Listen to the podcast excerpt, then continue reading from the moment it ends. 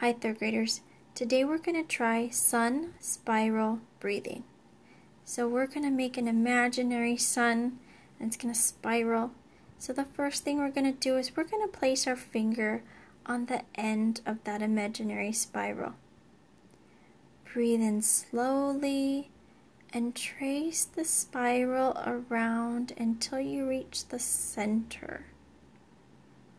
Breathe out slowly and trace the spiral in the other direction until you reach the end. Now breathe in slowly and trace the spiral until you reach the center. Now breathe out slowly and trace the spiral in the other direction until we reach the end.